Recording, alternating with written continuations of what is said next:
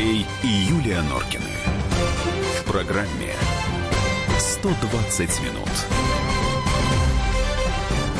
19:32. Мы продолжаем. Еще две темы. У нас сегодня такой день получился насыщенный. Александр Гришин, политический обозреватель «Комсомольской правды», к нам пришел. Здрасте. Вечер добрый.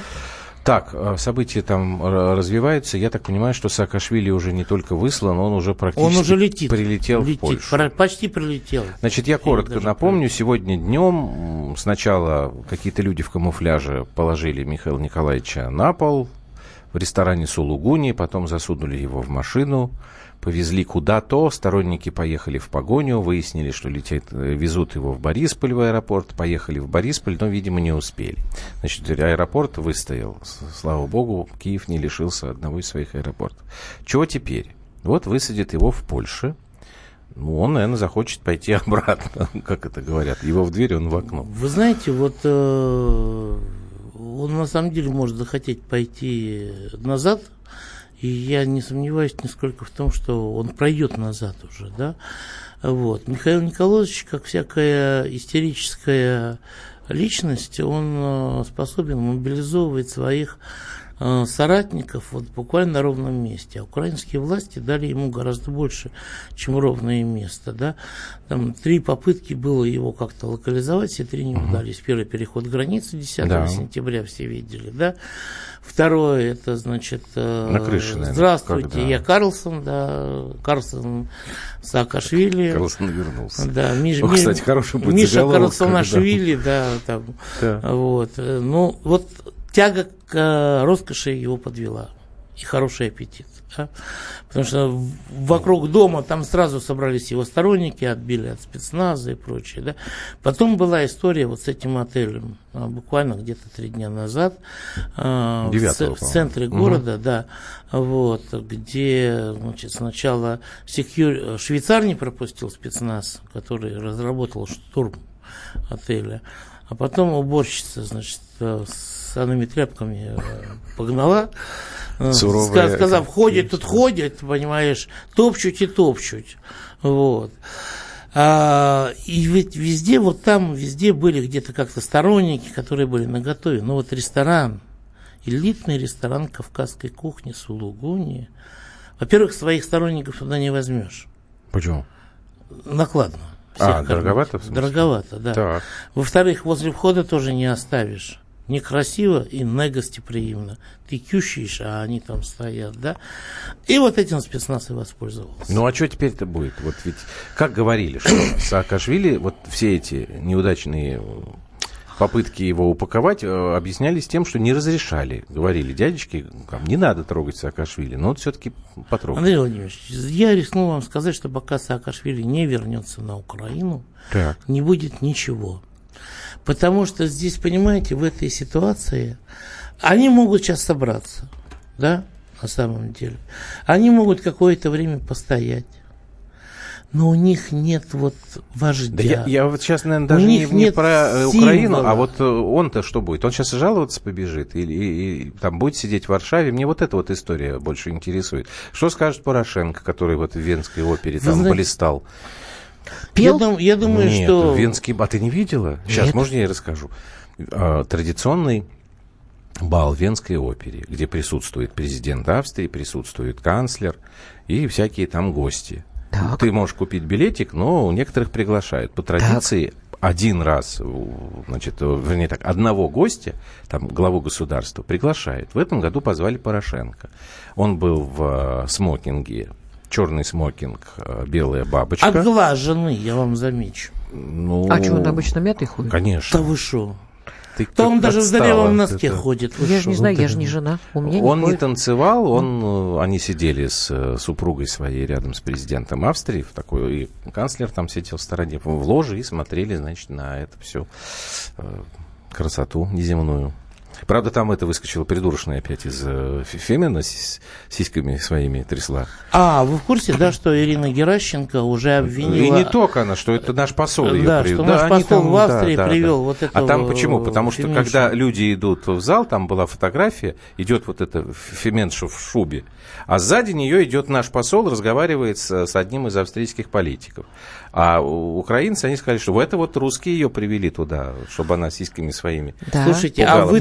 А вы такие не... Русские мужчины любят нормальных сисек. А вы там не было нормальных. Да не было там нормальных. У Фемен нет сисек вообще. Что, не было сисек? Нет. Ну, жалко. Они у них все в мозги ушли. И ну ладно, так вот, возвращаясь к Саакашвили. А вы не в курсе, да, итоги визита Порошенко в Австрию?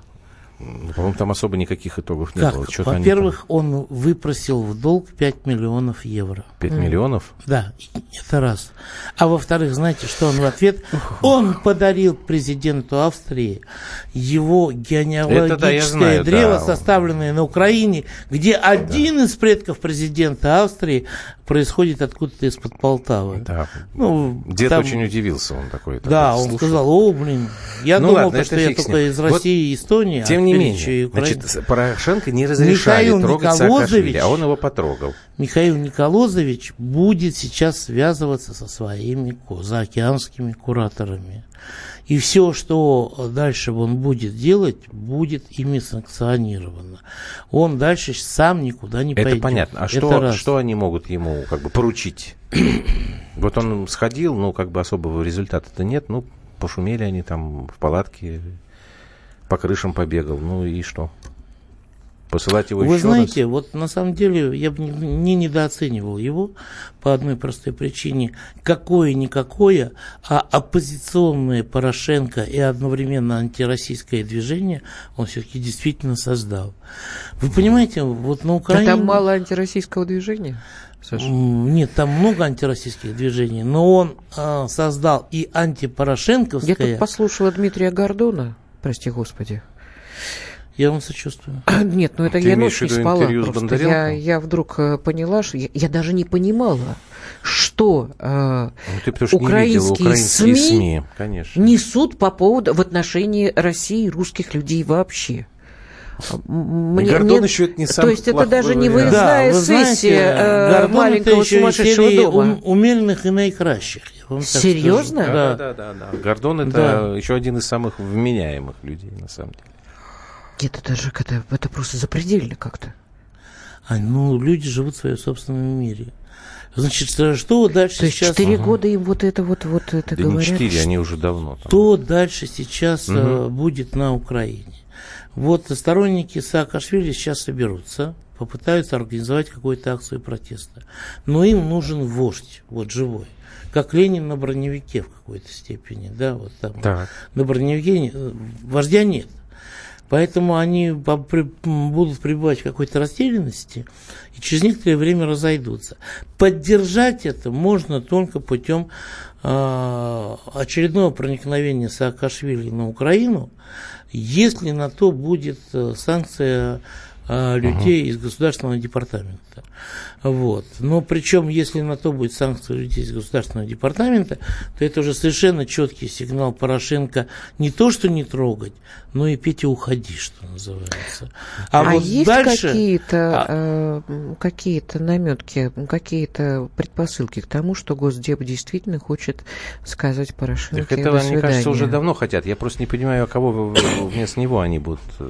Ну, не Саакашвили. Не Саакашвили нельзя. Саакашвили нельзя, он по законодательству не проходит, да? Так. Вот, если... Проснулись наши друзья дорогие.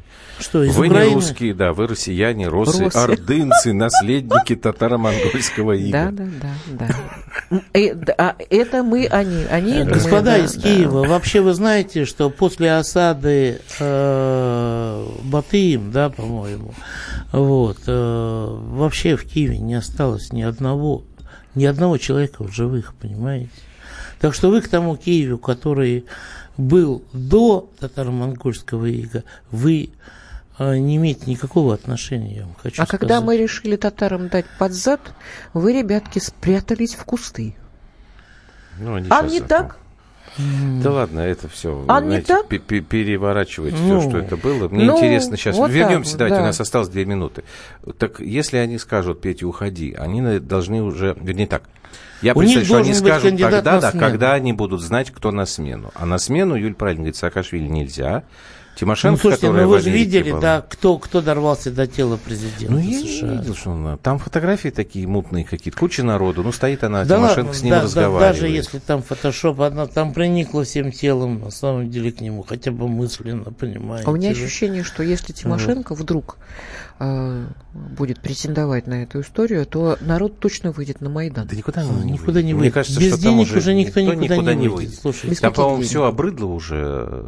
Ну как, без там денег? Без денег за выход на улицу. Не верите вы в то, что народ Украины действительно хорошо, объясни мне, устал от всего. Объясни мне, пожалуйста, тогда, как народ Украины, который я очень люблю и уважаю, в течение 25 лет ухитряется выбирать себе руководителей, каждый из которых по степени дебилизма из двух зол круче предыдущего. Да, из двух зол выбирает худшее. Ну, просто каждый раз последовательно страна идет. Вот дошли уже до войны.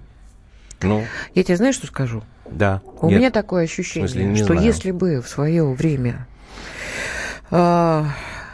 один товарищ, который потом повесился в Лондоне, Борис Абрамович, не выбрал кандидатуру нашего нынешнего президента, то вот у нас байда бы такая продолжалась. Вот эти олигархи, они бы также точно рвали. Ну, и безусловно, нет никаких сомнений. Но это не ответ на вопрос, когда украинский народ... Господь над нами. Ребятам не повезло просто. Один олигарх снимает другого. Да? У них не было Березовского. Ну, а у них есть, ошибся. Конечно, только они немножечко такие пожиже масштаба. У них Коломойский, извините. Да, ну, говорят же, что он тоже давал на Саакашвили деньги. Вообще интересная, конечно, история сегодня произошла. Надо будет за ней следить, потому что, я не знаю, что-то там... Вот...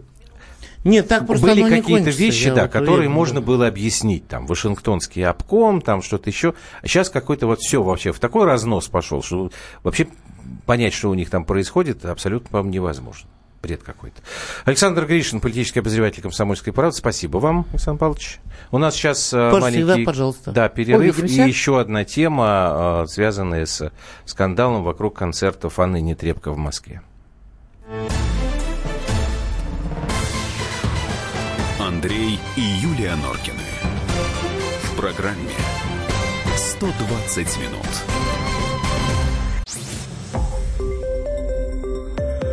Радио «Комсомольская правда». Более сотни городов вещания и многомиллионная аудитория. Барнаул 106 и 8 FM. Вологда 99 и 2 FM. Иркутск 91 и 5 FM. Москва 97 и 2 FM. Слушаем всей страной.